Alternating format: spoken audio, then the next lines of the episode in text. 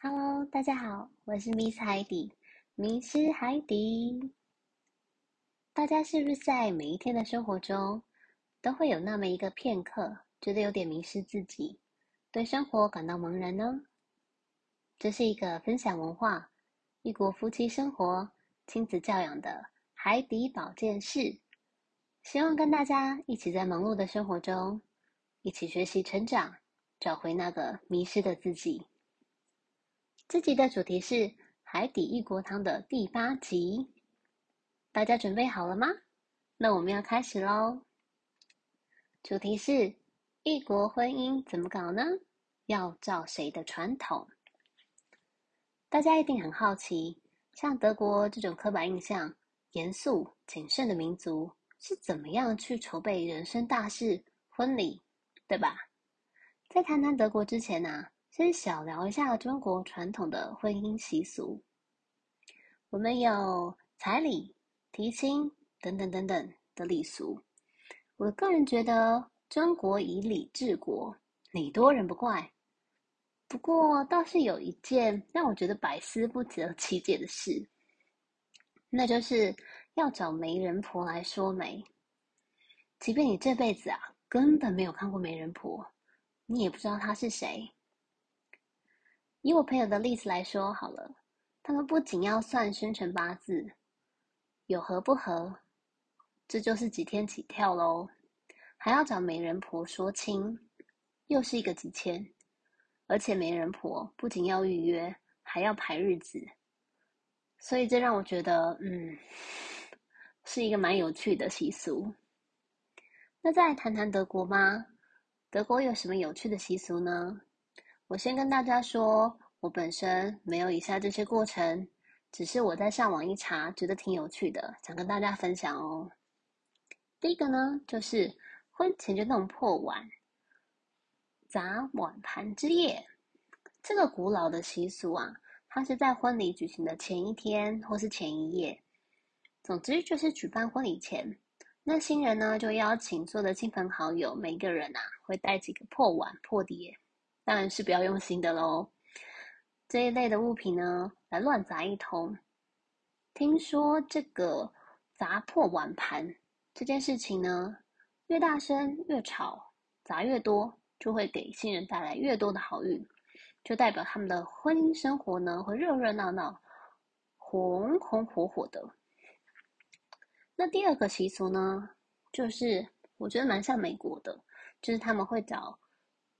几样东西，比如说旧的，好，就是代表说他以前，比如说祖传的东西、首饰，哈，妈妈的项链或者是奶奶的。那新的呢，就是代表是他以后结婚之后的婚姻生活，通常就是像婚纱啦，因为它是为了婚礼当天而做的。还有借来的，就比如说可能。像有结婚过的朋友啦，不是结婚过，就是现在目前正在婚姻当中的朋友，可以沾沾喜气的，哦，可能会借一一两样首饰戴在身上，在婚礼当天。还有一个呢，就是蓝色，这个蓝色呢，其实它有代表忠诚，吼、就是我不会偷吃啦，好的意思。再来就是最后一个，这是我最想要去尝试的。这就叫做绑架新娘。据说啊，伴郎们会绑架新娘，把新娘藏在酒吧，要新郎吼带赎金，然后才能赎得美人归。天哪，我真的很希望我当初知道这个习俗，这样我就可以有个一天的时间，然后在酒吧里面畅饮，还不用自己付钱，真听起来就觉得非常的开心。好啦。在分享完台湾、中国或者是德国的一些婚礼、传统婚礼，那我自己的婚礼又是怎么准备的呢？这边跟大家分享一下哈。为了要符合台湾跟德国两地的文化，我跟先生在地点、餐点样式、婚礼仪式跟婚礼小物的部分都有特别的做规划，最后还有。一般台湾可能比较少的 after party 的部分。好啦，先来讲讲地点。因为德国的家人其实是远从德国来台，我们就是为了想让他们交通比较方便。饭店呢，就是所谓的我们婚宴的场所，我们就是在捷运站附近，这样比较让他们在交通上面比较不会有一些沟通上面的问题。那再来是餐点样式，我们为了符合西式的口味呢，把很多大菜，就是像中式的大菜，海鲜大拼盘啊，或者是中式的料理，嗯，比如说就是像避风塘炒蟹。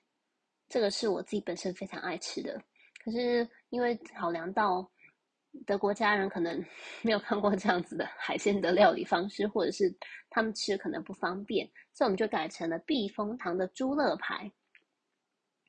还有一些汤点啊，或者是羹类的，也觉得他们可能会不太习惯、不适应，所以呢，我们就改成了西式的浓汤。我们在前菜的部分啊。除了一般中式的冷盘以外，我们还加了一道是沙拉哦，所以我觉得我们在餐点上面也是算是中西合璧这样子。好，那再来的话呢，就是婚礼仪式喽。我自己呢，因为想要有一点东方的这个文化在里面，所以我在正式典礼之前呢，会有加上一个媳妇敬茶的部分。我当初本来以为只要敬给公公、小叔、婆婆的先生跟舅舅这四个人就好了，结果没想到是一卡车，整个德国群组都坐满满，排排坐。那比较搞笑的是，因为他们其实不知道礼节，那我当时也忽略掉要提醒他们，哦，就是做这个。啊、呃，准备礼金哦，小小礼袋的动作，所以我自己当时临时还大喊我要现金，请大家看身上有没有准备现金，帮忙包一下这样子。那后来我事后才得知，原来是我们的伴郎，还好他很给力，他就有帮忙协助，就是带电那个那个奉茶的礼金这样子，我觉得蛮好笑的。那再来呢，就是婚礼小物。婚礼小物的部分呢，我们准备了德国的小熊软糖。小熊软糖呢，它的那个产地哈，或是它只就是原发地是在德国的波恩这个地区。那 Bonn 呢，其实也是我婆婆她就是的出生地，然后也是我先生小时候长大的地方，所以我们有准备这个。然后再来的话，就是还有准备一个德国的巧克力，好，Rudersport。那这个两个小甜点，然后让台湾的亲友可以感觉到哦，有一些德国风情。那再来的话，就是我还有准备，嗯、我们台湾身上朋友做的一些小熊啊，手做小熊，跟台湾制造的香皂，就想让德国朋友知道说，哎，台湾的制造东西也非常的好用。最后呢，就是我们的重头戏喽，当然婚礼也是很重要，不过。我们国外的亲友跟我的先生，他们更是看重在正式典礼之后的这个 relaxing 的这个时间，就是我们所谓的 after party。我的先生强力要求，所以呢，他说一定要让大家觉得很惊艳。于是我们在大稻埕啊，我们就嗯包场了一个游艇，让德国亲友呢跟我的闺蜜可以在游艇上面享受着我们从。德国哈，就是跟代理商商谈，然后大量进购的家乡的啤酒，真的进了很多啤酒。当天婚礼呢，其实有一些差强人意的小插曲啦，也可以跟大家分享一下。比如说，我在吃那个避风塘竹乐牌的时候，咬到一半就被那个婚礼小助理拉走，因为他说时间已经来不及了，我们还要再换衣服。对，我当天总共换了四套，因为中间还有旗袍的部分，中国风嘛，哈。那再来会就是，哎，我需要伴娘的时候，可能刚好伴娘跟我们其他的好朋友都聊得很开心，所以他可能自己也很忙，他帮不上我的忙，这个也是蛮无语的。再呢，就是，哎，宾客，因为他们会开一些红酒啦、酒类。那大家因为太尽兴了，然后太开心了，然后就是为我们感到非常的祝福，所以呢，他们开的那个酒的酒钱啊，跟我们整个整场的那个婚礼的费用竟然差不多，所以等于我付了 double 的钱。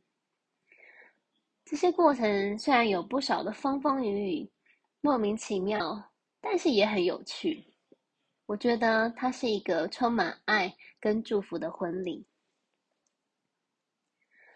以上这一集的分享，希望大家听完之后能够给我一些回馈，也希望大家会喜欢我分享的故事，让我因你而成长。先谢谢你们喽，我是 Miss 海底迷失海底。我们下次见喽，拜。